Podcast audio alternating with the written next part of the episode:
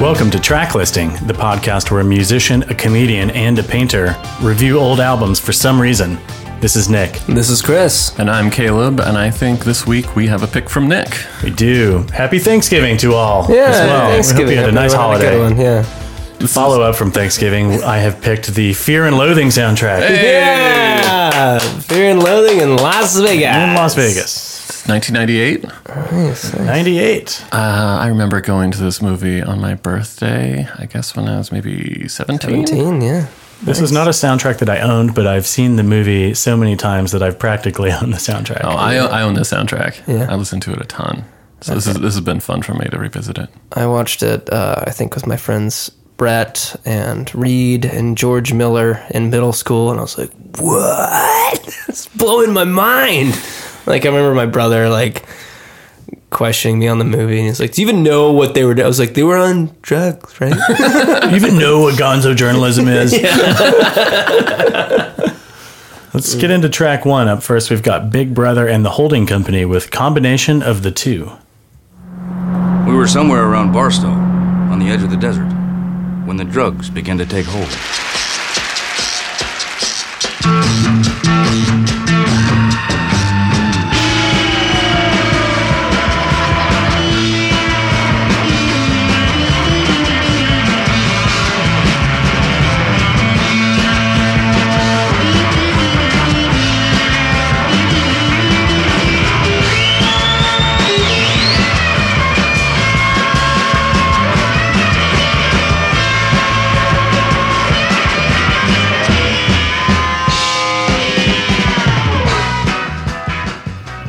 To prep for this episode, Chris, Caleb, and I uh, just ate a huge bag of peyote. yeah, yeah, it's about mescaline's gonna kick in. I feel fine right now. I, I don't think it's going to affect me. Uh, You spend the first half hour cursing the guy that sent you fake drugs, and then it hits zing. Big Brother and the Holding Company. Yeah, it's Janis Joplin's band. Um, Yeah, before she went solo. Yeah, this song is you know it's a very druggy kind of uh, groove. There's not a ton to it. Uh, in sequencing the record, I had to choose whether to cut out uh, Janis Joplin or Johnny Depp, so I put the Depp part in the beginning. I don't know. Eh, you know, Janice had her time. It's a good song. The song doesn't uh, it doesn't go very many places. it's kind of just Their other big hit you would remember is um, Piece of My Heart. Yeah, this is uh this song is playing when they were just outside Barstow and the drugs were about to take hold. So I don't know if you guys remember that. Hard to remember, but It yes. sounds familiar. yeah, they were blasting this uh, in their in their convertible hauling ass to Las Vegas. It's a great song. Just listen. This, with the this is a top. great driving song. yeah, yeah, yeah. Yeah, I think a lot of the music in this movie kind of makes me miss the West Coast and driving all the time. Yeah, it's. I mean, I, I forgot how much music is in this movie. It's Yeah. all over the place, and there's six. I mean, there's 16 songs on this track. Uh, But that's probably 25% of the amount of music that's Yeah, in the yeah. film. yeah, yeah, yeah. It's in every scene, which is great. when I downloaded this, it came with like a second disc, which definitely didn't exist, and it's just a bunch of music that was left out of the soundtrack. A lot of great music. Mm-hmm. It must have cost a ton of money. Uh, this movie did not do well. Yeah. I, I, well, I, even looking at the reviews, I, I, I still I enjoyed this on the on the rewatch, but. I think, it has Initial, like a, initial flop, right? I think it has like a Yeah. 49% on Rotten Tomatoes currently, which is like, It was what? Fucking good, man. Yeah, I thought it was- I thought it was brilliant. I remember watch. I watched it because I was a big Terry Gilliam fan, which is a little, Mm-hmm. Yeah, little the bit nerdy. Monty Python. And then it was a gateway into uh, Hunter S. Thompson. I started reading in high school after this, which is really good. Yeah, this uh, this ruined a generation of young men trying to be Hunter S. Thompson, and then they're just forgetting to write. they just- they do all the drugs, and they're like, "Oh wait, yeah, I'm supposed to write something about my experiences," but now I just I remember did there a was bunch of uh, drugs. there was an older movie which I still have never seen called Where the Buffalo Roam? Yeah. Bill Bill, the Bill Murray. Murray. Murray. Yeah. Um, there's it's the funny. Bill Murray. So Bill Murray is playing Hunter S. Thompson, and there's a famous like I think a thing in interviews that Johnny Depp kept saying is that when he signed on to do this movie, uh, Bill Murray was like, "Be careful not to get stuck in the character." It's Mm-hmm. like, you know, I think uh, when Johnny Depp's telling it, it's kind of like a uh, like a a Heath Ledger thing of like, don't, yeah, don't let it same take you over. Jack Nicholson advice to Heath Yeah. Ledger for the Joker. Yeah, yeah, yeah. But in reality, I think it was just Bill Murray be like, if you start talking like him, you're going to find yourself talking like him forever. Yeah. Because that's like the comedian thing. It's like Yeah. you get sucked into a character and you like become that character. You're just kind of an asshole for. yeah, he's probably like, oh yeah, you're just going to start sounding like him. Like, make sure that doesn't happen. And Johnny Depp's like, I can't transform into him. It'll take me over. Unless I go like stay with him, he went and like lived in his Yeah, yeah. basement to like prepare for this role. He went full method. All of the clothes, or a lot of the clothes, are actually Hunter S. Thompson's clothes. And Hunter S. Thompson like shaved Johnny Depp's head, which is uh, to make it look like his. There's some great uh, deleted scenes on the DVD where like Hunter S. Thompson is giving Johnny Depp a mask. He's like, "Yeah, this is a mask." oh, and it's I've this seen this. crazy man with, like a needle coming out of the front of it. Yeah, he's like, thank you. Yeah, he's like, thank you, man. You know, Johnny, he's cool about it. He's like, yeah, no, I get it. I get it, man. He's like, guys, uh, wear this and there's a uh, fertility mask. It's like- it's like, what's happening? Anyways, great song. Let's move on. Track two, we've got Brewer and Shipley with one toke over the line. sail away. Here comes the tide. And now I'm returning and showing off my smile. I met all the girls and I love myself a few. And to my surprise, like everything else that I've been through, it opened up my eyes. And now I'm one toe over the line, sweet Jesus, one toe over the line. Sitting downtown in a railway station, one joke over the line. Oh man, I don't know what it is about hippie bands, but they love singing about trains and train stations. What's that? I guess that was the primary mode of transportation for some people. well, it's a, you know, there's something about like being a you know a saddle I, tramp. li- I like take a train almost every day. I don't sing about it. Oh man, Well, there's something about being like a saddle tramp, like hobo and hopping trains. That's very like 60s, 70s and stuff. But I this song like I when I was thinking about this song, I was like, oh, I hate that song. Uh, but when I actually listened to it, I was like, this song's not bad. It's not, dude. It's not, not bad. a bad song. It's like a cute little song, but then you think about like the reality of it, and it's a, like a burnout at the train station. It's like too stoned to be in public, man. I gotta get out of here. It's just This like dude- it is- tweaking out on the fucking. It like incited my boomer rage of like, this person is now like living in Orange County and voting Republican. I'll give you guys one guess how that song got written. oh man, they, I was at a railway station, and uh, Dude, we didn't even get you high back then. either Brewer or Shipley was one toke over the line. Yeah, Bre- Brewer smoked a little too much, and he said to Shipley, "I I feel like I'm one toke over the line." And Shipley said, Right there. "That's good. That's good. We're gonna write a song around that." dude so marijuana used to be it was like so uncultivated it was just like it was gr- you know grass they call it grass it's like all seeds and shit and people would smoke like nobody was high like the stuff they have now has been engineered Yeah. where it's hilarious whenever there's like a like a reunion show of like maybe I don't know, Grateful Dead's always been touring, but say even like Bruce Springsteen, a bunch of people like middle aged people get together and go to these big shows and like decide to buy a joint yeah. with not having smoked weed in like 30 years. Yeah. And they have tents set up for these people. They have Oh, Yeah, tents up for these- yeah our generation has definitely slayed the weed potency. And so these boomers are just like, in, they're in comas. yeah, there was uh, one of my college friends was like, uh, yeah, my mom was kind of a hippie, and she like caught us with pot in high school, and so then like oh, you know a few weeks later, we were like, cool, can we all smoke together? And he was like, and we got my mom so uncomfortably high, and it- it's like there was nothing we could do. We were like, okay, we're gonna put you to bed. Are you okay, mom? it's like it's terrible. This is happening in the film where they're driving into uh, Vegas, and Dr. Yeah. Gonzo, played by Benicio del Toro, is uh, singing along to this song. Yeah. Oh, this is uh, Toby Maguire is in the back seat, Yeah, right? the yeah, they hitchhiker. just, they, they're about to pick uh, him up. Yeah. but this is actually mentioned in the book. This song by name, Yeah, as yeah. is uh, White Rabbit. Uh, so I think yeah, they got. I mean, the budget on this, the, like the sound on this, has got to be crazy. But Toby Maguire, holy shit, his little cameo is so great. Well, there, there's an illustration in the book, the Ralph Steadman illustration of this hitchhiker, and it's very like cartoonish of this like young kid with like receding hairline. yeah. And they made Toby Maguire look so much like him. Exactly like him. Oh, and he So looks, good. yeah, he's terrifying looking, and he's terrified. it's really getting real. How long is it going to take till we start babbling at this boy? Spiro Agnew also had a problem with this song. Which he You know, Agnew had a problem with everything. Yeah, he called it a blatant drug culture propaganda that threatens to sap our national strength. And they tried to ban it from the airwaves. Yeah, it was the beginning of the war on drugs, which was Yeah. such a good idea, and we lost. We lost the war on drugs, didn't we?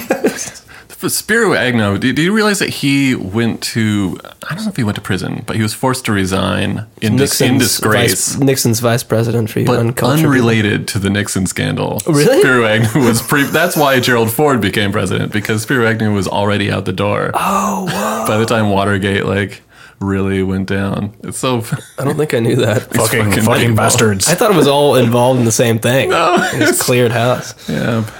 Unlike now, there was like a real web of corruption. All right, all right. Speaking of web of corruption, here's track three Tom Jones with She's a Lady. But she's never in the way. Always something nice to say. What a blessing. I can leave her on her own, knowing she's okay alone and there's no messing. She's a lady. Oh, oh, oh, she's a lady. Talking about that little lady. And the lady is mine. We've got our first cover on the soundtrack Paul Anka song, Paul Anka song. yeah, Paul But this is, Anka's uh, never really charted, and it ended up becoming one of Tom Jones's uh, yeah. I think his it's biggest, biggest hit. hit. Yeah. Tom Jones is so. I mean, it's like there was like a whole collection of guys, but they're essentially ripping off like the bad Elvis, mm-hmm. like the like the dregs of Elvis. Yeah. like the worst part of Elvis's career. I watched a Like Tom the Jones best part. interview, and I, I never realized he was from the UK. He's Welsh. yeah. Yeah, it kind of blew me blew me away. I fa- yeah, I found that out. I think like two years ago, and it, I was like, "What? What? Tom Jones? I thought he was like from Ohio or something." yeah, totally. No, man, he's CBE. Like, he, I mean, he's knighted or whatever. Sir Tom Jones. What's new, Pussycat? That's what got him the, the knighthood. That's what got him. What a song. Yeah, Sir Lancelot. It's an island, man. it's Sir a collection of islands. I don't know what you what you want me to tell you. Yeah, they're they're listening to this as they pull into Vegas, and for you listeners out there, this was seventy one. Uh, 1971, a different, different kind of Vegas, man. A Vegas that's no longer there, man. Before that family-friendly bullshit happened, you know what I'm Oh, saying? here we go. I think they had- still had the same slogan back then of what happens here stays here. yeah, yeah, yeah. Yeah, Vegas has gotten dirtier in our There, there lifetime. also is a lot of people that come here never come back. never heard from again. That's um, I guess Doctor Gonzo, played by Benicio del Toro, who who is amazing in this. Oh, yeah. Should have gotten a He's so good. uh, best actor because he's so good in it. Uh, I guess was played by somebody Acosta Zeta Oscar Zeta Acosta. Oscar Zeta Acosta, and on his Wikipedia page he has no death date, but it's disappeared date. Yeah, he down to- mysteriously disappeared in disappeared. He was like Mexico. a political activist for a long time, and then no one really knows what happened to him. yeah, yeah. it was like he's assumed it's assumed he just died in Mexico, but See, I think a lot. So uh, Johnny Depp was warned not to let the Hunter S. Thompson character take him over, but I think the person who needed to be warned was Benicio del Toro. Yeah. 'Cause Yeah, I think yeah. he never came back. Oh man! but I, I forget about how amazing of an actor Benicio del Toro is. so good. 'Cause I, am like, oh yeah, I'm glad he's in this movie, and then he'll just knock it out of the park, and I'm like, oh man, golly, Yeah, Th- th- this cast. This is a great cast. yeah, yeah, yeah. There's some great cameos in here too, and we, we'll touch base on that. a little Yeah, later. you'll have to remember. I didn't have a chance to rewatch this, but I, I own this on VHS. I remember watching it over and over. Had the soundtrack. Vern Troyer, Mini Me, is in this. Cameron Diaz, TV reporter. Diaz, uh, Craig Bierko. yeah, he's in that, and the list goes on. The list goes on to track four. This is the Yardbirds with For Your Love. everything and more, and that's for sure. For your love, I bring you diamond rings your door. To thrill you with delight, I'll give you diamonds bright. There'll be days that will excite and make you dream of me at night.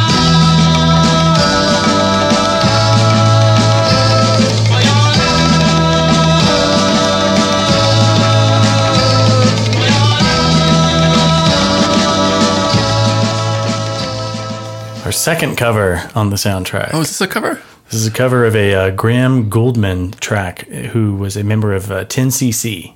Oh, really? Yeah.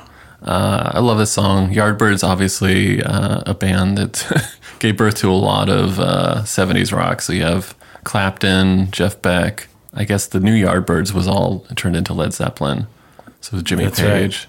I don't think they ever played all together in the band at the same time. it There was a always- they were in and out. the band started. Ship of there was Theseus sort of there, thing. there was a Clapton era, then there was a Beck era, then there was a Beck and Page era, yeah. and then Zeppelin eventually, you know, became part of the New Yardbirds, and then it became Zeppelin. Yeah, I don't. They never put anything out as the new Yardbirds, but that was what the project originally was. Yeah, I thi- they had to, I think, because of contractual reasons, maybe finish out a tour, Yeah, you know, using that name. Yeah, there are a, a number of members of the Yardbirds. Yeah, there's a lot. There's a whole uh, uh, forum pages dedicated Apparently, to this. like at some point, there was a session that they did with John Entwistle and Keith Moon, and the idea of a supergroup came to mind. And John Entwistle shared the sentiment that if uh, they started a band like that, that it would go over like a like a lead balloon. yeah. And then they kind of joked about like the name of Led Zeppelin and. But ha- having the A in there, maybe people would mispronounce it as lead. So they, they Oh, dro- is that why they, they- they dropped the A, and then it was kind of boring. Yeah, That- That's like the best explanation for a, like a, a misspelling Yeah. that I've heard in a long time. Yeah, Def Leppard it doesn't hold up so much. For Now, it's, now it's just so that you can Google it. You can get a domain name, so you drop the A. Yeah, I think that another really good misspelling story is uh, Limp Biscuit. Um, They threw the Z always brings in up Fred there. Durst. It always goes back to all roads lead to Durst. Well, it was Durst that wrote down the word biscuit and was too stupid to spell it right. Oh no! So that's I think the origin story on that. Rock and roll history, baby. Come at me. Smart enough to do a George Michael cover. totally insane. Let's get into track five. Why not? This is Jefferson Airplane with White Rabbits. One pill makes you larger, and one pill makes you small. And the ones that mother gives you don't do anything at all. Go ask Alice when she's ten feet tall. And if you go chasing rabbits, and you know. Classic drug song. Classic drug song. The LSD anthem. Yeah. I've got a I got a piece of trivia. Maybe you guys don't know. Sure. It's actually referencing a book. Hmm. Huh. Alice in Wonderland. Yeah. That's Oh. right. Think about Whoa, it. wait, if you wait, think wait, wait, about the lyrics. Wait, wait, wait, wait, wait, wait. Yeah. wait, wait, wait, wait. Wait, she takes a pill. Go ask Alice. Who's is it, is that the t- titular character? Alice. it in Wonderland? reminds me of like the uh, Led Zeppelin, like Lord of the Rings stuff, where they're like, "Go to Mordor," and it's like if you hadn't read that, you'd be like, "This is crazy." Well, I don't know what they're singing about, but uh, like now there's now there's like big movies about it. You're like, are they fucking singing about Lord of the Rings? What's happening? Dorks. Dorks. What is this? Was this on the soundtrack? I don't get what I'm. Yeah. Uh, yeah. So Grace Slick, apparently she had written this song, uh, bef- like in her old band, and just showed up to replace uh, singer in Jefferson Airplane. It's like I got this song already. Yeah. just fucking put it down. I watched a It's a video. great song. I, I really song. dig it. it was like an old video I found of uh, their performance at Woodstock, and I think they were originally slated to come on at like maybe an earlier time, uh, but their set started at eight a.m. on Sunday. Yeah. Man, So I'm not ready for this yet. the clip that you know is of Grace Slick coming out on stage, you know, to four hundred thousand people at eight in the morning. uh, after the Who has just finished their set where they've basically played all of Tommy. Oh yeah. Who knows what people, what kind of state of mind people are in? and she uh, she says, "All right, friends, you've seen the heavy groups. Now you will see morning maniac music." Hmm. And uh, you know they go into this song, and it's pretty. But you know people are like. She, you know, she's like, "Good morning." People are like, I actually have another piece of trivia about this song. I don't know Yeah. if you guys have heard this. It's actually an allusion to drug use. "Oh, How, do- how do you mean? Well, no way, man!" well, Chris. This uh this is playing during the uh the scene where Benicio's in the bathtub and it's you know he's playing it on the tape recorder Oh, yeah. and he's like all right when rabbit I can't I can't do it but he's like when the rabbit uh when, he, when it peaks and he's he's talking about biting that rabbit's head off throw it in the, in the bathtub and it's and it's the same uh, in the book as I said earlier it's he's talking about the same song in the book but I, I never understood what he was I mean he was ac obviously asking you know He's just having a I think bad he's one. on It's a bad drugs and trip, wanted to hear the song. You know, he wanted to die. He wanted to die, But but what was what was uh, Raoul Duke trying to do? Because he was like He was like, I'm trying to placate him until he Yeah, could yeah, just placate him escape. to just, uh, get out of the situation. Because he had the giant Bowie knife or whatever. Yeah, yeah. Oh yeah. Just waving it around. Uh, but speaking earlier, you mentioned the ship of Theseus. This is like the famous. Yeah, I Jefferson think Airplane, that Jefferson there Starship. should be Starship. a convention. I don't know if we have to codify it in law, but that every time like a main member of a band leaves, they have to change the name slightly, Mm-hmm. so that when we go back, we're like, oh, well, it's so it's Jefferson Starship. Everybody's still there, Yeah. or it's Airplane, and then like every time they change it a little bit, and then Oh, once no. once the last original person goes, then it has to be a completely different name from the original. Oh no, Jonathan Davis leaves, and they just have to spell corn correctly. Well, this is well, this is lead hot air balloon, so we know that's This is after. Yeah. The balloons. Welcome to the silver balloons. War kind of took a different approach on it, where they were like, "Now we're just the lowrider band." Like some, some war cover band is like, they stole our name. us. we were the lowrider band, and then war stole our name. Grace Slick had also said that White Rabbit was uh, supposed to be a slap to the face of parents who let their kids uh, read Alice in Wonderland and wondered why they uh, used drugs later in their life. yeah. Yeah, yeah. Well, I'm glad you didn't Wake do that up, earlier. everybody. That uh, ruined two pieces of trivia that I brought in. Yeah, I mean that whole Lewis Carroll writing that for like a young woman in his neighborhood, a, a girl, a child, and then be like, "Hey, parents of Alice, look at this great book I read or I wrote for your daughter." They'd be like, "Uh, what the fuck is this? like we gotta move, man." I'm just thinking about like the uh, the kind of cultural naivete before the internet, where you're like, I'm gonna write a song about how Alice in Wonderland's really about drugs. People are like, Good morning. they can't ignore me. it's about drugs, everybody. Counterculture, man. How'd that end up? Fucking boomers, come on. Okay, boomer.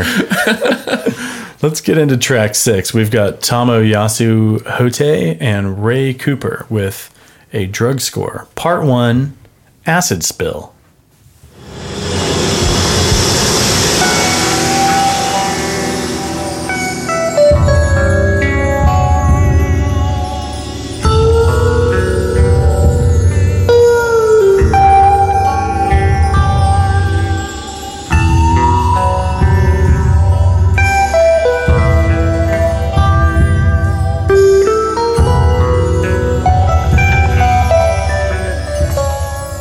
This is uh, original score for the movie, and uh, there's a few pieces of score on the soundtrack, and they are all soundtracking Hunter S. Thompson on drugs. Yeah. it's all just drug music. this is when he's back at the uh, club called the Matrix in like '65 or something like Oh that. Mm-hmm. yeah, and and it's this some. is uh, yeah, so he like spills drugs on his. He spills Oh, acid the on his shirt in the bathroom bathroom. Yeah, yeah, Yeah. And it's it's fucking Lyle Lovett Oh, who is the guy that's like, I've got acid. I need to make it. I need to cook it somewhere. and then it's Flea in the We see the bathroom. who Flea cameo. knocks it off, Yeah. And then they ruin that one suit's life. It's like uh, behind every bathroom door, there's men enjoying themselves in a way he will never imagine.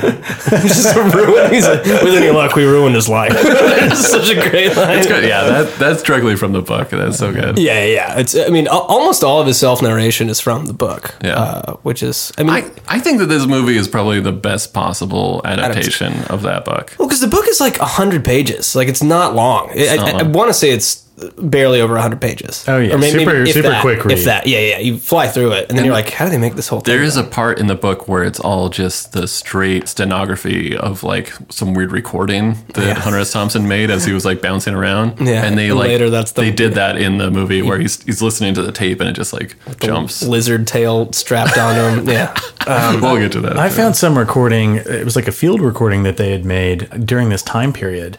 You know, when he's it's Hunter Thompson and Oscar Zeta Acosta uh, going to get tacos, nice. and uh, you know they they tell the woman that they're ordering tacos from that they're here to search for the American dream.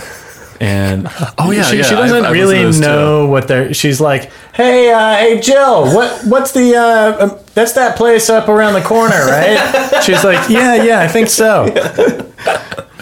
I just, I like the idea of Hunter S. Thompson. He's like, I gotta record all these conversations. I'm a serious journalist. Yeah, it's like for the fact checkers. He just like has this like Oh man. wet box of Oh, he shows back up to the Sports Illustrated or the Rolling Stone office with just like all this junk. Yeah, like you were supposed to cover the race, man. The, the, Hunter S. Mint, Thompson's so the good. Mint 400, yeah, yeah. The men four the hundred. desert, the off-road desert race. Yeah, I can't imagine. I mean, but you know, they got something better than anything they would have ever asked for. You know, which is what's so cool about Gonzo journalism. But then now you've got all these vice assholes thinking they can do the same thing. And you're like, you're so off base, you idiot. Oh, that's Um, pretty. That's pretty on the point. But uh, when he's talking about this uh, this scene where he's in the Matrix, there's that cameo of Hunter S. Thompson, and he, he's self narrating. Oh, yeah. He's like, ah! Is that me? There's, is that me? And it's it's the actual Hunter S. Thompson with the you know the green visor, the dealer's visor. Oh yeah. a Uh, little bit of a cameo there. Some great man. cameos, man. Now I'm sad that I didn't rewatch this movie. I'm gonna rewatch this movie after we do this episode. Yeah, let's rewatch it tonight. I love this movie. Let's rewatch it and redo the episode. All right, Nikki, what do we got next? Track seven: The Young Bloods get together. When the one night left us yet returns for us at last. We are but a moment's sunlight fading in the grass. Come on, people now, smile on your brother. Everybody get together, try to love one another right now. The Young Bloods. I don't believe they were a huge success, but this uh, this song may be about their only claim to fame. Uh, they had a f- they have this one song called I want to say it's like called four four a.m. in the morning or f- something like that. They have like their first album or whatever album this is on is actually really good. It's kind of jangly, you know, California psych rock. Yeah, it's a great track. They were like a, an American band. I don't know where they were based out of. Very nostalgic. I kind of like them. It's an iconic sort of '60s song. Yeah, it's a great song, man. And the yeah that soliloquy that he's doing where it's it's showing him like write the part of the story that is going to be the book. That's probably like the best. Uh, that's probably the best part of the book as far as the actual writing. There was madness in any direction, at any hour. And if not across the bay, then up the Golden Gate or down 101 to Los Altos or La, La Honda. You could strike sparks and blah, blah, blah, blah. So now, less than Love five that years part. later, you can go up to a steep hill in Las Vegas and look out west. And with the right kind of eyes, you can almost see the high water mark. That place where the wave finally broke and rolled back. Which is, yeah, I think you're right. It's, it's, Yeah, telling even today too it's like all right that's what we were all trying to chase is when america was just top dog and now it's all kind of sliding backwards Oh, I'll never forget uh, when I was in high school and I was really into this movie and I had I was reading this book and uh, my mom who was she like went to school for journalism and she was really into Hunter S. Thompson. You know, she was like of that era. And when I was talking, she was like, "Oh, it's such a shame. He was such a good writer. It's such a shame, you know, like." You know that he got tied up in drugs or whatever, and I was kind of like, you know, as a teenager, I was like, no, that's the best part. Like, but, but like having like as an adult reading that part, you're like, oh yeah, like his writing is so good and it's obvious that this is like a sober moment where Mm-hmm. he's like you know he's really writing and the rest of it's like i was in this fucking casino i lost my mind Oh, I man. mean, it, it is the fallacy though. It's the fallacy that like, oh, these drugs are gonna make you great. It's like, no, he was great, but like, he had to do this to survive in some weird ways. He had to like sort of because he's fucked in the head. You Yeah. know what I mean? And it- he's it- chasing something. It really didn't pan out that well. I watched a, uh, I think it was a C-SPAN or a BBC interview with his son uh, Juan, uh, who basically talks about what it was like to be raised by Hunter Thompson. Oh God, can you and yeah, total nightmare. yeah. Yeah. Complete lack of a father figure. He's like, you know, he, he kept really strange sleeping hours. You know, he'd get up at 4 p.m. and not sure when he went to bed, but uh, it was like a, his one rule was that you couldn't wake him while he was sleeping. So it was like this sleeping dragon Oh, at home scenario. Yeah, he, um, I mean, he ended insane. Up, ended up blowing his brains out, and Yeah. uh, his family gathered around his corpse and cheersed it. So, I mean, just a Oh, man. I, I, I- it's been so long i can't even remember but i feel like he might have had like some degenerative he did, he did. it's a lot of like um i mean when people talk about robin williams killing himself it's like He had a degenerative brain disease, yeah, and it's early people, onset people Parkinson's. like talk about it in the context of depression, whatever. But in, in His, reality, his, I think his he body was- started giving yeah, out I think he kinda was towards the dying. end. Yeah. Yeah, And it's a lot of, I mean, who knows, but when you spend like a lot of your lifetime on drugs, like it's going to have consequences in your 60s. yeah. That's I, I talk about like people are like, oh, yeah, I mean, same sort of thing as what you're saying. Like Robin Williams, like, oh, he was just wearing this mask of happiness. It's like, no, Robin Williams did cocaine for 40 years, and like it's gonna have some adverse effects, and then at some point it's gonna like there was some chemicals telling your brain to do one thing and your body. Yeah, I mean, Yeah. I don't know. Uh, Love 'em- our love 'em beer, both, though. our beer today Oh, is yeah. brought to you by Ralph Stedman. His art is on this. Is the Fear Flying and Loathing art, Dog. Flying Dog Brewery. Thank Ralph you, Steadman, Ralph is Stedman. uh, the illustrator of um, a lot of Hunter S. Thompson's books and articles. We've got a sponsor. no, I, I think technically Chris said that the beer was sponsored by. It was Yeah, the sponsored beer is by sponsored. Ralph Yeah. Steadman. Uh, yeah, if you want to drink like nine percent beers and just fall asleep on your couch, It's a Portland beer, right? Isn't this some uh, some old? Uh, Ah, Speaking of America being top dog, track eight, Three Dog Night, with Mama Told Me Not to Come.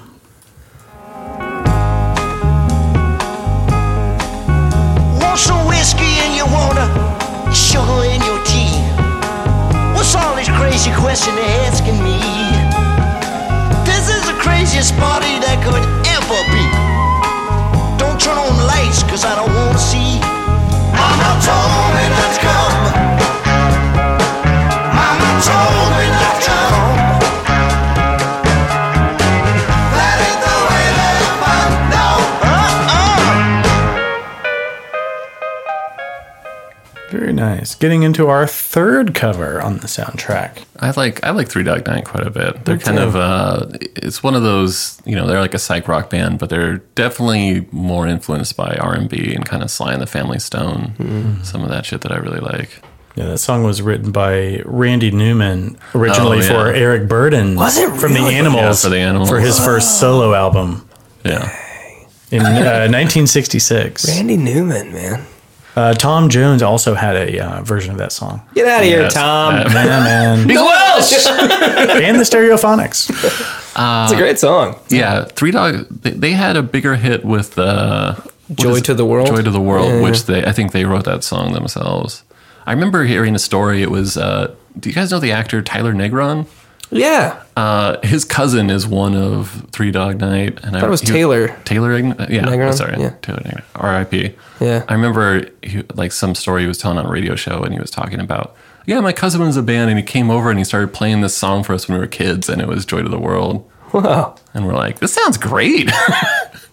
You know, Three Dog Night is another one of those bands that uh, has had trouble maintaining members through the years. How many uh, how many band members would you say Three Dog Night uh, uh, has gone through. Okay. Wow. So I think at one time this is like maybe a six or seven man band. I mean, it's got like a big sound for the Big time, sound, Maybe right? six. Um, say I've been together. Is it still touring? Do we know anything about? Are they still active? Uh, t- to the best of my knowledge, there is still a touring Three Dog Night, Oh boy. an That's- iteration.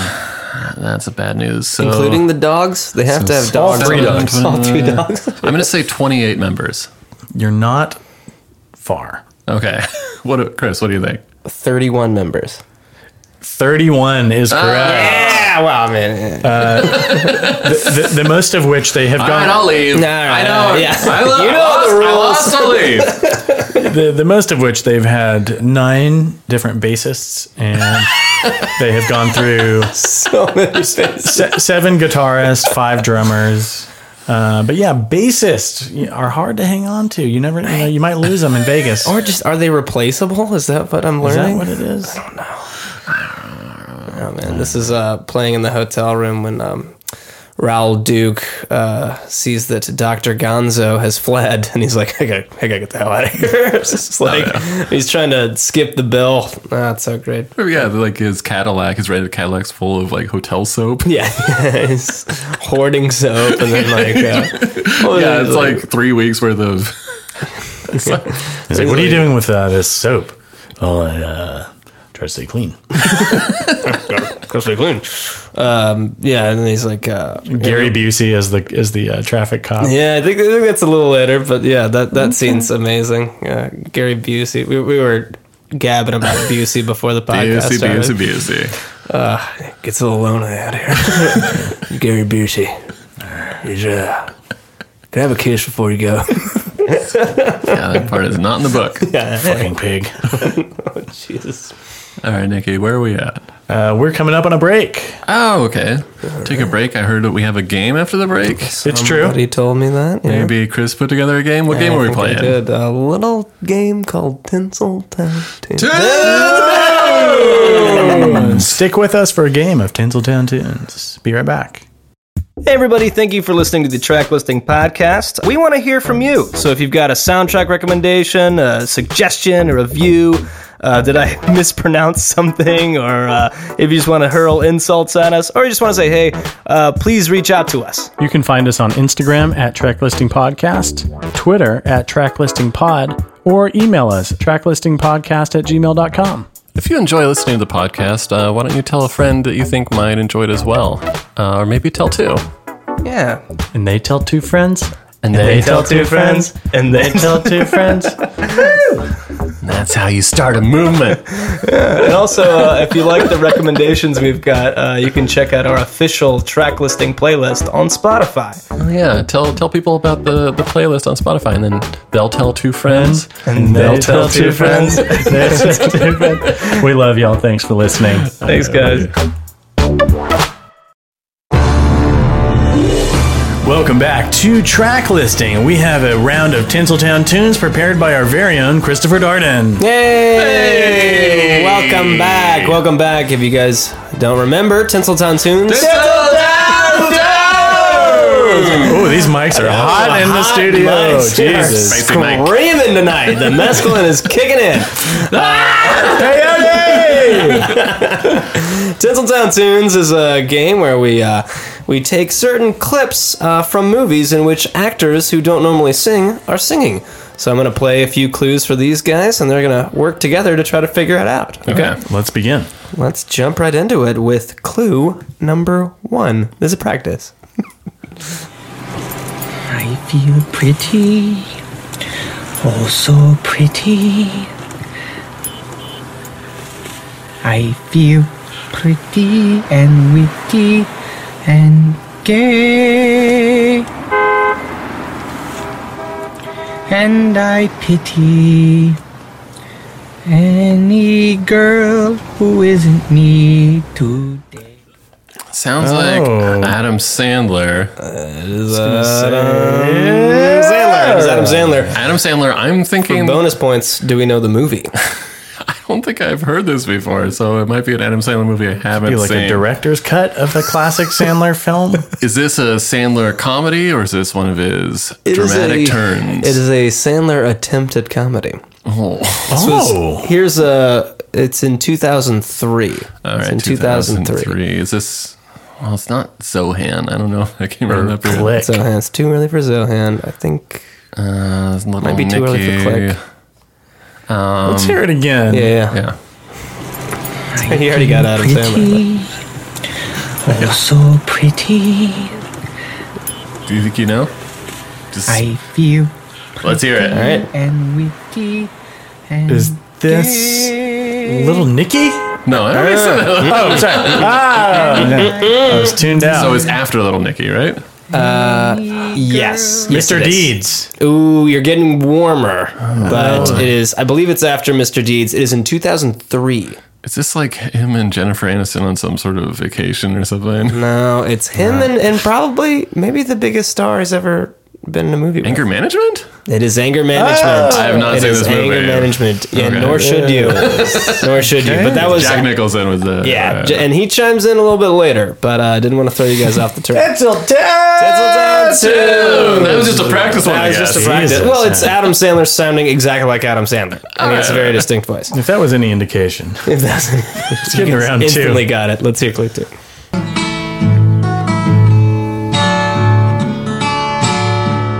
This little light of mine, I'm gonna let it shine. This little light of mine, I'm gonna let it shine.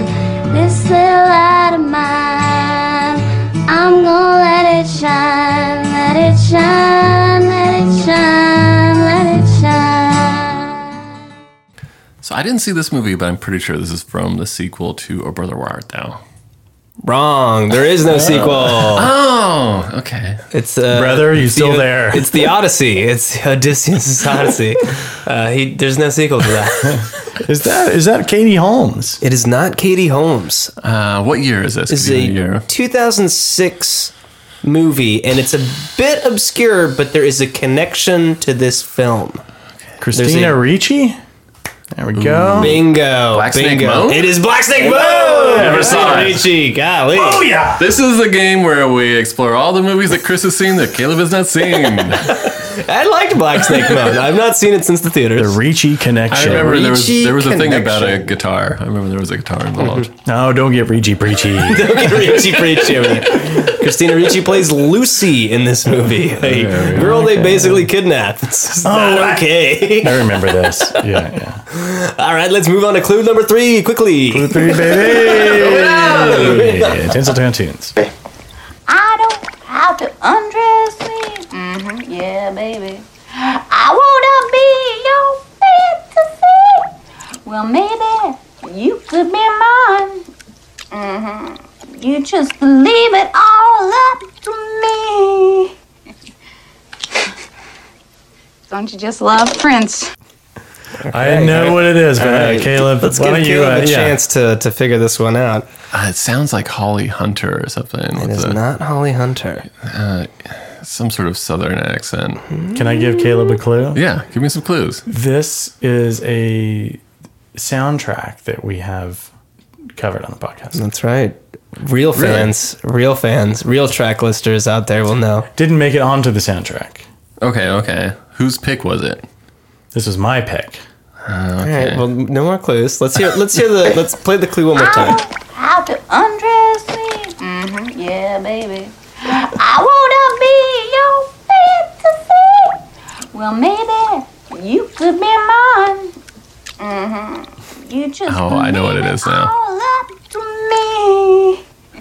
Because I, I knew it was one that I didn't Don't you rewatch. just love Prince. This is a Pretty Woman. It is Pretty Woman. It's Julia Roberts. Oh, Okay, Taking us home. All right. The score is tied. Is it This Okay. final clue is our first duet ever, and I Oh, want okay. you to name both the actresses. And if you guys can't, then none of you win. So Huey Lewis and Gwyneth Paltrow. yeah.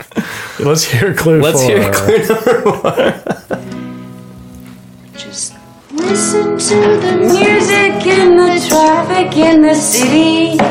Linger on the sidewalks where the neon lights are pretty.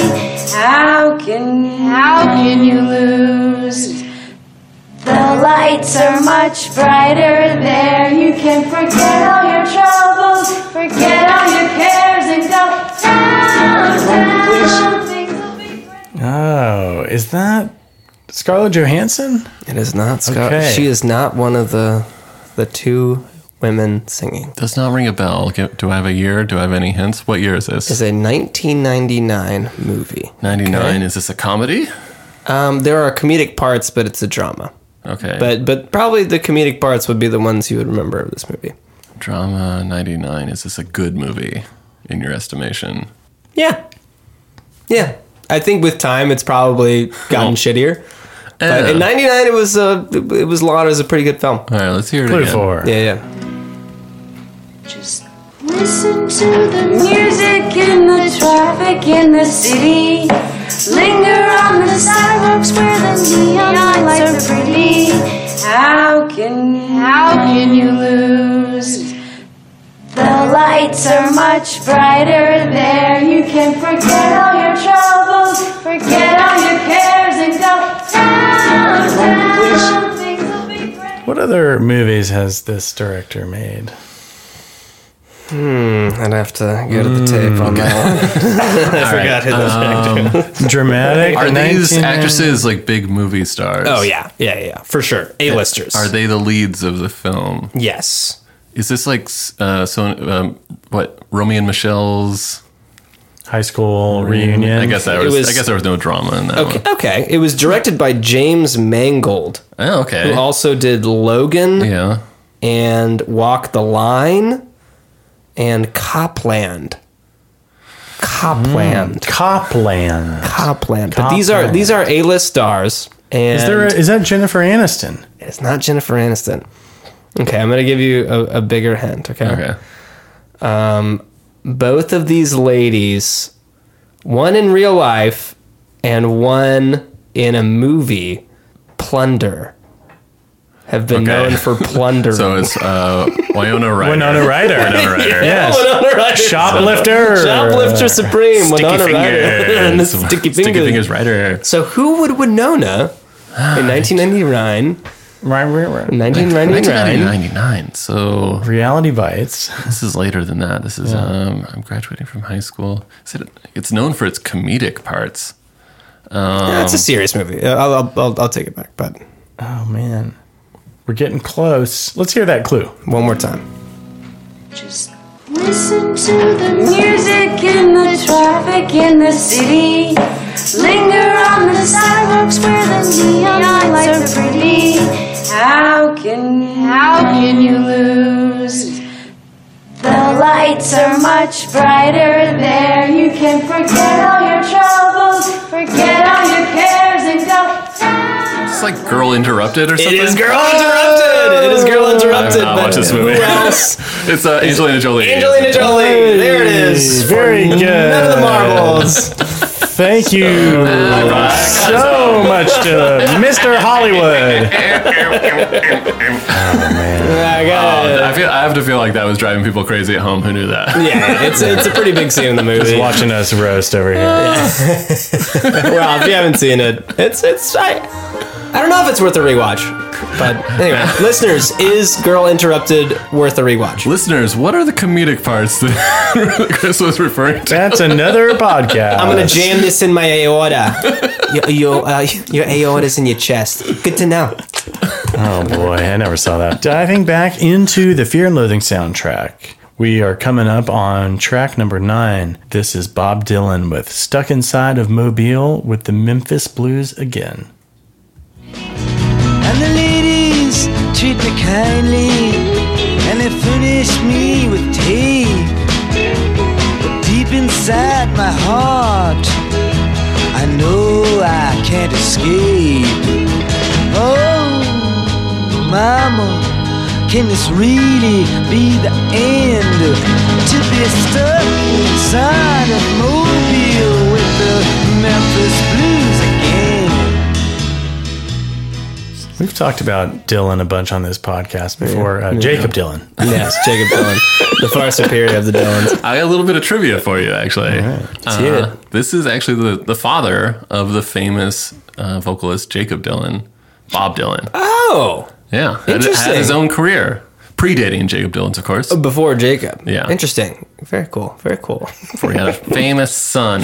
Uh, I like this song quite a Yeah, bit. This is it- off of Blonde on Blonde. It's about the Dylaniest he gets. This yeah, Blonde on Blonde. He's like That's I- Dylan's uh, seventh studio album. Yeah. Uh, I'm a bigger fan of. Uh, we've talked about New Morning and uh, Blood on the Track. Some of like the a little bit of toned down Dylan. This is like of all the you know hardcore Dylan voice songs, I still like this one. It's uh, th- no, this is the scene we get stopped by the traffic warden, which is Gary Busey. So, Gary Shit. Busey in this movie is the cop. yeah, oh man, so good. It's lonely, it's a lon- lonely road out there. Hey, got a kid. That was Gary, Gary Busey. There was a, a scene that was not in the book for the most part, and it, it boggles my mind. There's a bunch of like weird. I have to assume they were Gary Busey ad libs because he starts all of a sudden the character knows who uh, Hunter S. Thompson is. He's like a man with your mind. It's like what? He's like, you got a you got a weird attitude. He's like, uh, Yeah, strange attitude there, son. Yeah, but also, I mean, Hunter S. Thompson was such an like he was there for so much of this movie. They're probably like, "Hey, what else? Like, what else happened?" And he's like, "Oh, "All right, well, I'm just, I'll tell you what happened. I was, uh, God, John tried to kiss me on the mouth. That pig, that pig raped me. Pig tried to rape me." Ah, no, I, this this smacks is pure Goosey to me, and I think Ellen was just like, yeah, just keep doing it. keep going. yeah, yeah. I don't. Uh, uh, Gary Busey's poor bastard uh, is out of his goddamn mind, and uh, I think if you hire him, you know what you're in for. You're like, all right, well, just have fun, get out there. Here's here's the lines. Just generally do something near this, and then just see what happens. You know? Yeah, he's a real Lucy in it. I kind of wish that He, he Dylan. makes Randy Quaid look like Dennis Quaid. It's a little bit. I think that song title's a Quaid- little that's a too Quaid long. joke. Some inside Quaid ball. Stuck inside of Mobile with the Memphis Blues again. I think I said, are those both uh, state capitals? I don't know. I feel like I read somewhere that I don't know. Mobile. No. No, Mobile's not the state. Anyways, it's like a, one of the few songs with like two major cities in the title. He should have just had one album named Memphis Blues, and then the one after that, or a few after that, is just Memphis Blues again.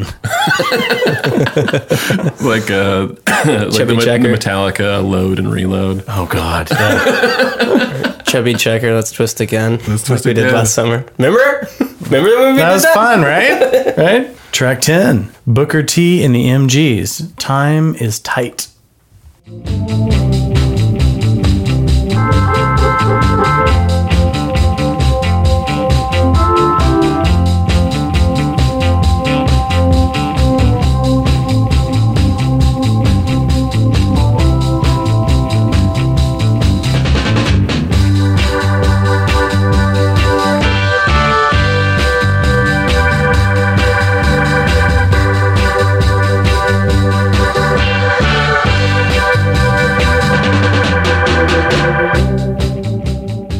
Thanks, Booker.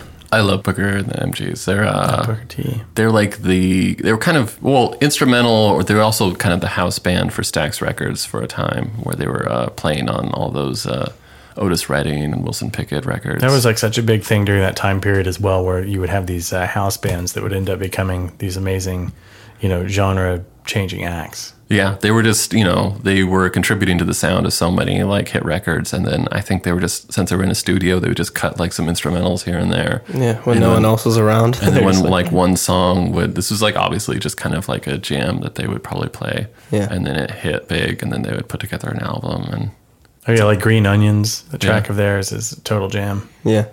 Booker T, so good. T. I don't know too much about Booker T. He released an album that was an instrumental album, doing like organ covers of contemporary songs like Crazy by CeeLo. And there was a compilation song on there with Yim Yams of My Morning Jacket and Questlove called Progress. That's a great track.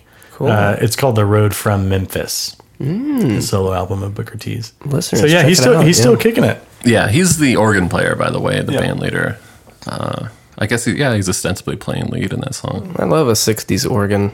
It's great. Hammond organ. They really, yeah, they really were like, "Hey, organs, guys, let's get on it." Yeah, It's crazy. Nobody wants to hear a piano anymore. Boring. That old sound. I got one word for you: organs. it's after like you know when jazz musicians in the 20s got tired of everything being so slow or, you know and then bebop was just all about playing as fast as humanly possible Yeah. it's like okay let's take a breath here let's, let's everybody let's slow back down a little Just bit relax we don't have to and- play at 300 beats per minute I like the idea of like kind of the classical piano sound getting replaced by this warm, like beautiful Hammond organ, Mhm. and then the '80s, it's like we got a new organ sound, synth, synth baby. like, "Ah." It's like oh, sometimes it's good, oh, sometimes it's bad.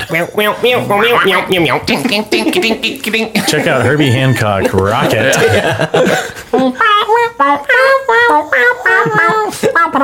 we love you herbie we just do but what, were- what were you thinking Eight minutes on the podcast. Skip to a random part where First time listeners, stick with us. Let's get into track 11. We've got Perry Como with Magic Moments. Magic moments when two hearts are caring. Magic moments, memories we've been sharing. I'll never forget the moment we kissed the night of the hayride. The way that we hugged to try to keep warm while taking the sleigh ride. Magic moments. We've- When people talk about, I feel like it's hard at, at our age to think kind of conceptually about the rise of rock and roll and like how it like really changed things and freaked people out. Yeah, this is throwing back all the way to 57. 57, so pre rock and roll kind of taking over the airwaves. Yeah. Very oboe heavy, uh, middle aged men yeah. singing songs about teenagers. Shut it off! Block it! Well, this is what like you know, dads in the fifties were like, "Ooh yeah, turn Magic. this up." Yeah, yeah. this is what the this is what the youth should be listening to. You hear that? That's an oboe, son. we love the oboe. It, it's os- ostensibly a cover. It's a track written It's by a- Burt Bacharach Burt and Hal, Bacharach Hal is a- David. yeah. But I guess songs kind of functioned a, a little different in that time period from the traditional covers that we're used to. you know. Yeah, it's not really. I mean, Perry Como was a big TV slash movie slash. Papa loves mambo, banana, and Frosty the Snowman. That's Some of his another- big hits. like you know, Burt Bacharach and Hal David would get, would get those songs published, and then they would Yeah, you know yeah, yeah. get you know versions you know recorded by tons of different artists. It's like the old studio system. Yeah, right? the old- Is the that way it old- used to- yeah, It was so weird and Like- gross. Uh, Like you were wait, you're a singer. You, you don't write songs. You sing songs. It's like one of Yeah. uh, Where do I sign, Mister Barry Gordy? Brick Backrack had a long career, and this is very early on. Yeah, this is fucking weird song, man. W- Really weird. This is like Teddy Bear's Picnic type weird shit. Oh man! Well, it perfectly great, man. It perfectly encapsulates like what the horror of like American suburbia is, like the like the dark side of like God, how can people live like this? And then like you know, it's Hunter S. Thompson watching like a family barbecue with two dogs. He's like, Jesus Christ, what are those monsters? I mean, like, how can that exist? Oh, yeah. you man. know when he's um, it isn't playing he, this is playing when he's entering one of the hotels but um He's going back to find Doctor Gonzo. yeah who is mysteriously disappeared Who is like maybe kept Christina Ricci's character under lock and Oh, key That's when he's with a bunch of paintings in the hotel? he's got the little like the, the fan thing it's not a That's a great dark scene. part. yeah yeah Bul, bul, bul, bul. he's got the adrenochrome with him Oh, the, um, the mythical adrenochrome. drug. yeah, yeah, yeah. which like everyone was like yeah it's real it's real you can really get it you have, to, you have to kill a cow to get it And then the cow gives it to you right I feel before like it dies. that, that conversation is more of a Texas conversation. Is it really? Yeah, we didn't get that in the Oh, Northwest. okay. I know that conversation, Chris. yeah we We didn't know each other, but yeah, I had that conversation. Um, no, but like you know when he's in like the circus circus thing, and I think they call it like circus bonko or something in the movie, but it's circus circus Yeah, yeah. that old uh, Vegas hotel. And he's like, this is the Third Reich. This is or the Sixth Reich. This is what uh, if the Nazis had won, what Americans would be doing every night. I think he's just like making up English words. He's like, you know, some angry Rotarian shoves you, and you're thinking, hey, yeah, when he's on ether in the, in the circus circus. Nikki, what do we got up next? we're coming up on track 12, another track by Tomoyasu Hote and Ray Cooper. A Drug Score Part 2, Adrenochrome, The Devil's Dance. I remember slumping on the bed. I could already feel the stuff working on me. The first wave felt like a combination of mescaline and methadone. Maybe I should take a swim, I thought.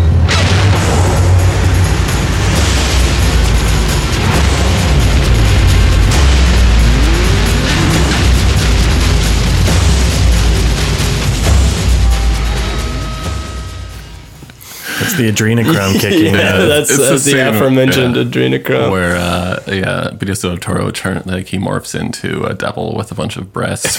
It's just, like dancing on the bed. so horrifying. Oh! Oh! This just in. Now we got some breaking news. Breaking news. Reporting live from the field is Caleb Brown. I actually, uh, I'm the correspondent this week, and I have some breaking Johnny Depp news. I don't, I don't know if you guys have heard this. Uh, I'm gonna, I'm gonna hit you with the headline, and then uh, we'll get into it. Johnny Depp producing Michael Jackson musical, as told by his glove. No. Have you heard about this? No, I have No. not. no, Okay, It's Oh, so ru- you're ruining my day. so this is the writer. Apparently, uh, it stemmed from sort of uh, some. I didn't get deep in this article. Some sort of idea that he had for like a TV pitch, and uh, this is a quote from the article from the uh, writer of this musical. I said, "How's this? Everything MJ has been accused of has actually been caused by his glove, which is actually an alien from outer space and feeds on virgin boy blood." Oh, oh my I god! never thought about it from that So perspective. this is a project that What? Johnny Depp's getting behind. What poor fucking taste, man. man. What- What you? What planet? Oh, I don't are you know if from, that's Johnny the Depp? actual, uh, if that's a pretext for the actual musical, but that was a jumping off I wonder point. if that's the one that's going to go to Broadway that there's that sign for on 44th Street. God. That, we've, that they've been hol- withholding information on. That's insane. What is Johnny Depp thinking? I mean, how how has it gotten to this point? How is like How did anyone say yes? the first person he talked to would have been like, "Hey, man, I don't think you should be saying that. no, man, that's, That's- not. Don't do it. uh, That's a funny joke, but like, don't." Julian Nitzberg is the writer, playwright, and writer. Uh, Love of a Glove, an author- unauthorized musical fable about the life of Michael Jackson. God. Smell the glove. Jesus Christ. Oh, man. Yeah, that is a terrible sequel to Spinal Tap. This is like, that's like a concept for a musical about uh, Winona Ryder. Yeah. It's like maybe she wasn't shoplifting. Maybe it was Not about Michael Jackson and the terrible things that he did. Well, it's just like, yeah, remember the victims, man. like, I don't know. Like, it'd be, I, I don't know. I don't know. I don't know what to say. I, I can't weigh in on that. And then Johnny Depp's like, I've never had any uh, public heat for anything I've done. I might as well throw my hat in the ring. Totally checked out. That's what happens when you let the character of Hunter S. Thompson take, Take you over. over. Yeah. That's what the happens, man. adrenochrome. Decades Adrenochrome, later, you're- man. Everything I think wake of is up. a great idea. You realize that you've been funding musicals about Michael Jackson's oh, Was it Benicio in that scene? He's like, too much, too much. much. You took too much. you took too much. what the fuck had happened? Fanning him with that little like tail thing. too much, too much. Don't fuck with me. I am Ahab. That's insane. Well, thank you, Caleb, for that update. Breaking news. Great reporting. We'll there, keep you Caleb. posted. Fantastic. Let us know how that story unfolds. Please do. Forward to hearing. Jesus Christ. to, uh, back to Jesus the- Christ. Dude, there's go. Track 13 Debbie Reynolds, Tammy. I hear the cottonwoods whispering above. Tammy, Tammy, Tammy's in love. The old hooty owl hooty hoos to the dove. Tammy, Tammy, Tammy's in love. Another oldie but goodie by Debbie Reynolds. Also, 1957. Uh, just to give you guys a, What an a idea year. What a about year. the year of 1957 in popular music, this song was nominated for an Oscar for Best Original Song. It was in the film Tammy and the Bachelor. Mm-hmm. That's right. Yeah. This is what Elvis destroyed. The old hooty owl. well, I, I didn't realize, like, when Elvis was doing his stuff. or when he was ripping off other people's stuff. Yeah, yeah, yeah. When he was ripping off everybody else's. Yeah, yeah. Excuse me. but, um, Like he would do these crappy movies that were just like I mean because he he never uh, strayed from the the plan. You know his they were like you're gonna do this movie and he's like okay and like never really like he did everything right quote unquote uh, like all what all the uh, producers would tell him to do and so he would do like some crappy dumb movie and then he would sing a song in the movie and be like you gotta have confidence you gotta have confidence and that would make like top 10 charts and like what a nightmare world we're working with where like that's what entertainment is there was like three channels. There was two movies played all summer long. Elvis is in one, Perry Cuomo in the other. Perry Como. Perry Como. Perry Como.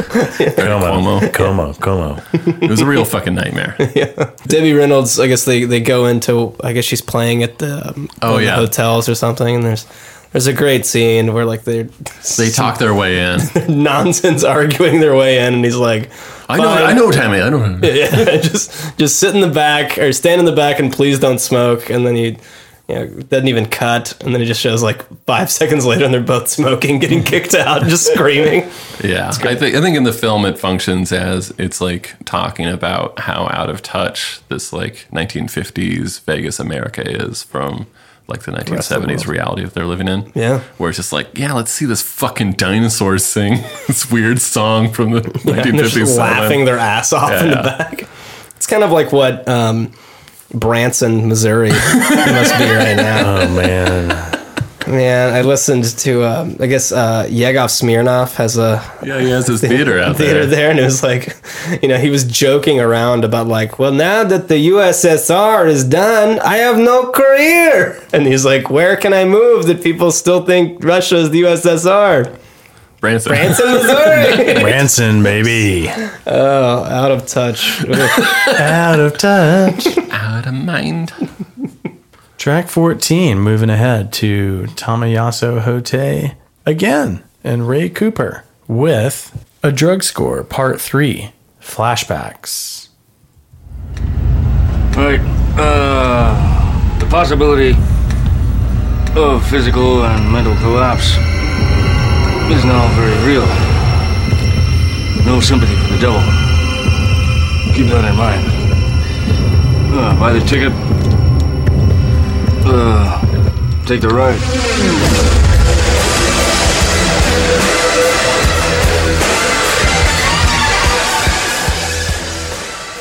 Things are going well. It is funny. that- So this movie is uh, soundtracked by some of the the most famous drug music in uh, American culture, and they had to bring in a couple people to like to score some more like even druggier kinda music. spi- spice it up to get it to that Terry Gilliam level of uh, There's you no know, exi- psych- there's no existing song that would score like what Hunter S. Thompson's going through right now. We have to just really lay on the screechy guitar. God. this drony nightmare. I wanted to. I mean, they, they sort of mention it in the movie, but um, 70s drugs are so funny because like a lot of them were just like reds, greens, screamers, laughers, Uppers, uppers, downers. downers, jumpies, joesies. I think they portray this in one of the hotel scenes where uh, he's watching some Vietnam, you know, bombings on the television, and the hotel delivery guy comes in and delivers an obscene amount of food. He's like, you know, nine shrimp cocktails, two club sandwiches. Boy, you guys are hungry. Yeah, he's like, Yeah, just- "Ugh." Uh, apparently that was a thing that Hunter Thompson loved to engage in. At any restaurant he went to, it was not uncommon for him to order most things that were on the menu. But he'd always put on like the the magazines tab or whatever. Yeah, he's like, oh, Sports Illustrated.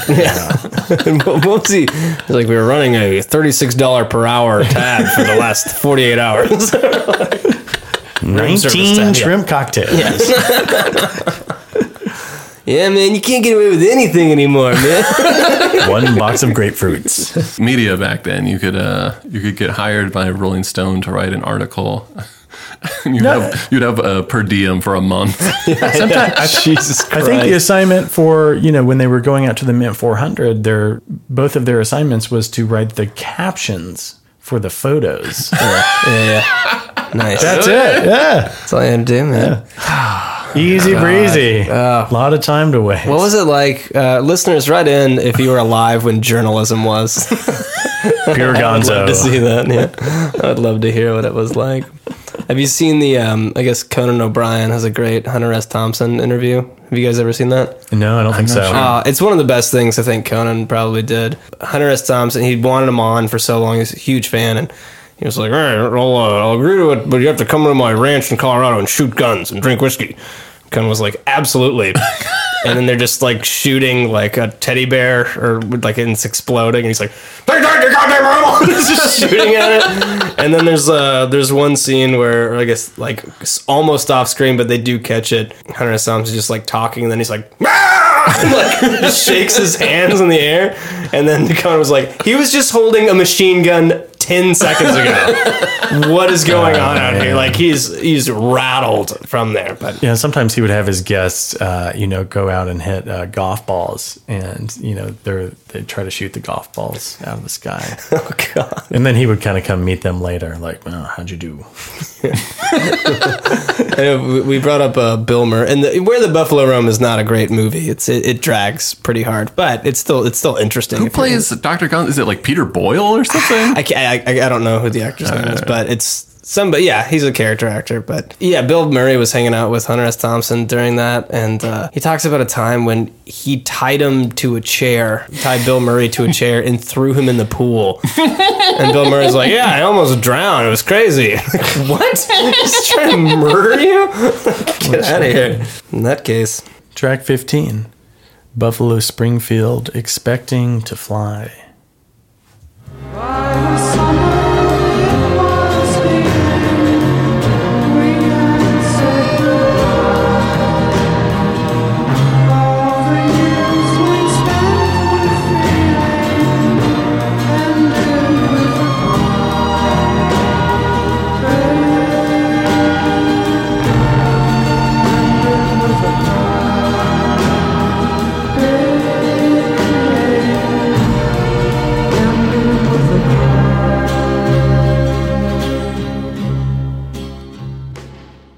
Buffalo Springfield's second appearance on this podcast. I like this song. I actually love this song. This is essentially a Neil Young song. Uh, Neil Young, also Stephen Stills from Crosby, Stills, Nash and Young is in Buffalo Springfield.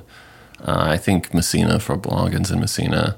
It's kind of like a s- super group that before they went on to be in everything else. nice. This song is amazing. This the version on here is a little weird. I don't. Maybe I just imagine it, but uh, this is very much like Phil Spector production. Like it's a weird wall of sound thing for a Neil Young song. Yeah, yeah. There does sound like there's a yeah, way more than just the singer and a guitar. uh, yeah. It's a it's a really weird, really weird '70s rock song. But I like it quite a bit. I haven't gotten too much into Buffalo Springfield, but I've, I keep hearing good things, and everything I've heard from them, I want to keep. Well, they have kind of their the the big famous uh, hit that's in every Vietnam movie is the "What's Going On," or that's not even what it's called, but it's a "Stop There, What's That Sound? Everybody Look What's Going." Nah, I'm not gonna say anymore. Keep going. Part of the psychedelic era, which uh, we may recommend our favorite psychedelic track Oh yeah, at the end of the episode. Stay tuned. Stay tuned. Coming up quick. We're pulling into the last track on the soundtrack here. This is track 16, Dead Kennedys, Viva Las Vegas. How I wish that there were more than the 24 hours in the day. Even if I ran out of speed, boy, I wouldn't sleep a minute of the way. Oh, the blackjack and poker and the roulette wheel. A fortune money lost on every deal. All you need is sonar and the nerves of steel. So viva Las Vegas! Viva Las Vegas! The only punk band appearing on the Fear and Loathing soundtrack. yeah. this is a pre-existing cover. This wasn't done for the soundtrack, but uh, I I don't really like Dead Kennedys. Is that there, there's something. Fair. Uh, I owned a couple of Dead Kennedys albums. Yeah, I, I mean, I, what they're out of the Bay Area, they kind of remind me of uh, if like the I don't know, if the Sex Pistols had um, like the lead singer from uh, B52. Fred Schneider. Yeah, yeah, no. Did you ever play uh, Tony Tony Hawk Pro Skater? Yeah. Oh, that was- Okay. yeah. it's like it's You, Jello, you Jello recommended Biafra. one of the Yeah, that's Dead right. Kennedys. um, Yeah, Police Truck. Uh, Police Truck, which is a jam. Which It's is jam. great. Yeah, yeah. Amazing guitar work. Yes, yeah, Cello Biafra is a he's an interesting guy, and I like a lot of like interviews with him. But as a singer, I'm just not into it. Well, this this song, I mean, it's the second song in the credits, so like it's not really in the movie, and I think it was like foreshadowing to like, you know, the end of the '70s because this is probably almost in the '80s when this song was came out. Oh, this was definitely in the 80s. definitely in the '80s, yeah. And we had another version of this song appear in the uh, Big Lebowski episode. Oh yeah. I like it in this version. They actually changed some of the lyrics, like uh, the part that I picked to play here. he- They like changed the lyrics to talk about gamblers taking speed. yeah. It's like very, like, I mean, yeah, I, mean, I, I think it was very apropos. I, I think it was very apropos, and I think it was a bit of a statement on whoever music supervisor or Terry Gilliam's part. But uh, this was the end of an era of um, of Vegas, and Yeah. then it ushered in, like I guess in the '90s, it was like kid friendly Vegas, and now now I guess it's we're kind of going back to the decadence of what Vegas used to be, but it's in a different sort of way, yeah, yeah. more drug related. Um, everyone's doing what everyone's trying to do what Hunter S. Thompson did. In the 70s. I think I would make an argument that the original Viva Las Vegas is already really weird and corrupt, and I feel like that would function just fine for this movie. yeah, that's probably true. Any Viva. You could always do Any Viva. Yeah, any of you in Las Vegas. Yeah, I don't know. I, I like it all right. It functions well on the soundtrack. Uh, yeah. I wouldn't say it's a great cover though. That's the Fear and Loathing in Las Vegas soundtrack. Hey, yeah, yeah. That's the Good. end of the sound. That's the end of the sound. we got to move on to ratings, where we will give the soundtrack a rating of zero to 15 stars. Decimal points allowed. We are going to start with Chris, as we always do. Zero to fifteen hits of adrenochrome. Um, I, fifteen being too much. Uh, Too much, too much. I um, I love this soundtrack. I love this movie. I think uh, there's so much music in this movie. I think the only the only downside about the soundtrack is like there were maybe 12 more songs in the movie. I'm like, oh, I, I wish that was kind of on there, but I can't really be too upset about that. I think it's functions perfectly. I got to give it a 14.2. Very nice. Very re-listenable. Yeah, I would I would listen to this start to finish multiple times. I like the adding in the Hunter S. Thompson you Yeah. know, quotes, which are real quotes of his. You know, Um, I'll go next. You want me? Um, yeah. So it's hard for me because I own the soundtrack and I listen to it a ton. It's funny, like uh, going back, like that Buffalo Springfield song is a song that I've kind of recently rediscovered, and I didn't even realize was on the soundtrack, and I don't know why that one didn't stick with me. But this is like I gotta ding it a little bit for being classic songs. There's like not much like or- original B sides, the score, uh, but this is it's all fantastic music. I will give it a fourteen point one. okay. Very nice. Very nice. Very Very nice. Good scores all around. Uh, out of zero to 15 hits of adrenochrome in the sky. love the movie. Love the soundtrack. Uh, even though Hunter Thompson was originally, you know, on an assignment to cover something else, and then he ended up, you know, with a different narrative about, you know, the downfall and the demise of the counterculture and their ultimate failure, and also how quickly he uh, was comment, you know, how quickly retrospective it was. I mean, happening in 1971, and him commenting on what happened in 1969, uh, you know, is pretty funny uh, but also like very eloquent and still holds up. And I think the soundtrack to the movie perfectly encapsulates the narrative that he ended up writing about. And you know, also the book. You could listen to the the music. You could listen to the soundtrack and read the book and kind of get the same experience. Yeah, And, and get some of the songs mentioned in the some of the songs. Uh, so I'm going to give it a 14.5. that away. It's a great soundtrack. Good job, Hunter. Good recommendation. Good, jo- good recommendation. Very good. All right, before we go, we do have to add a song to the track listing Spotify playlist. And this week we are uh, recommending our favorite psychedelic rock song. Who wants to go first? Sure, I can go first. Go for it. I am gonna play a song by Flying Lotus called "The Boys Who Died in Their Sleep." Let's hear that. Take it away. Who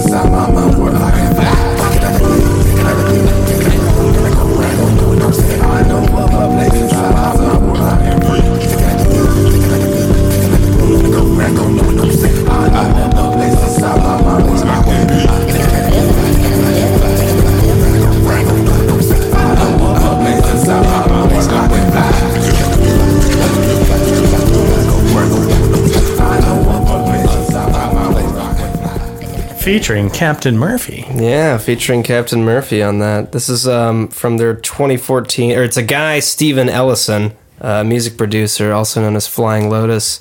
But um, this is their uh, 2014 studio album, You're Dead. You're dead. With an exclamation point, if I remember, yeah. Dead.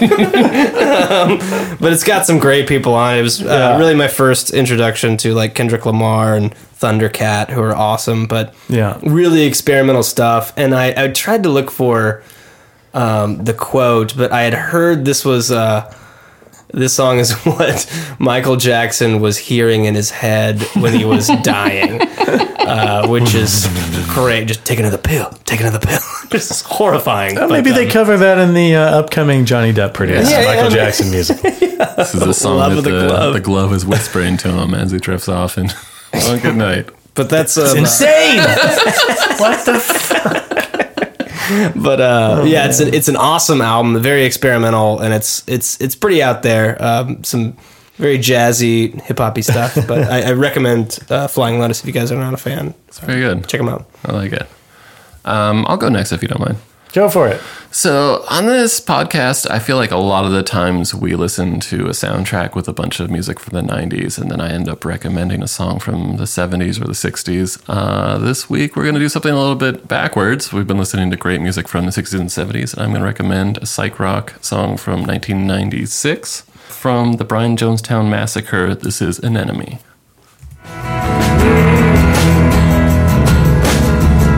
know that I tried.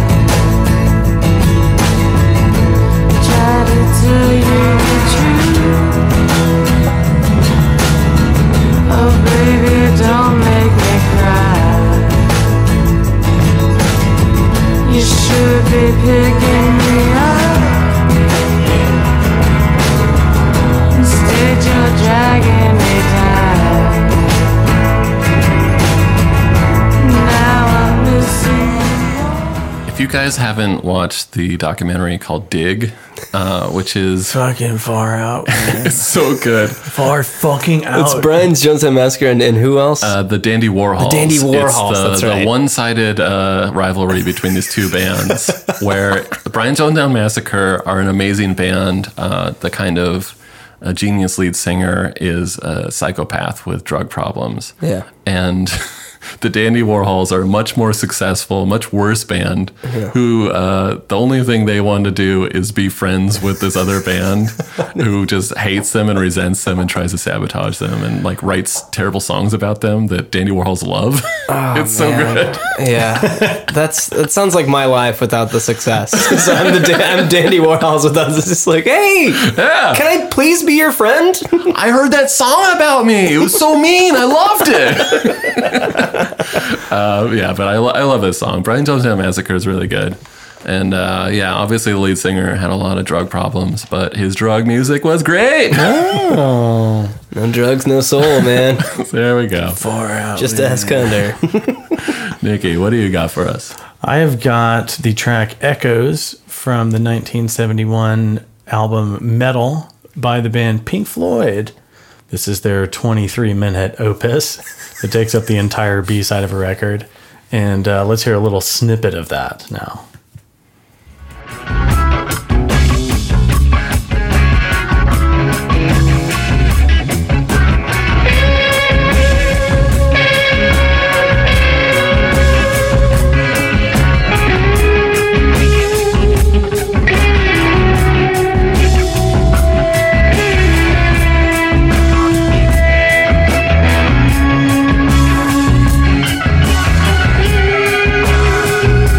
Thank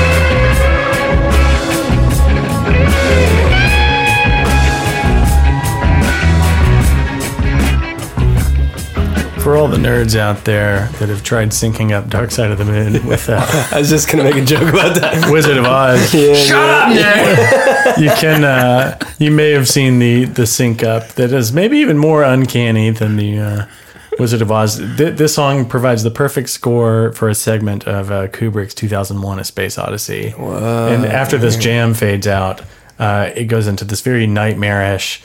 Um, you know, it's, it's based. I think David Gilmour like plugged in his wah pedal in the opposite order to make these very demonic bird sounds. Uh, but it scores the part of uh, Space Odyssey with those uh, like the color gradients. 23 minutes. I thought you were going to bring up like an Yeah. episode of Seinfeld or something. Dum-dum-dum-dum.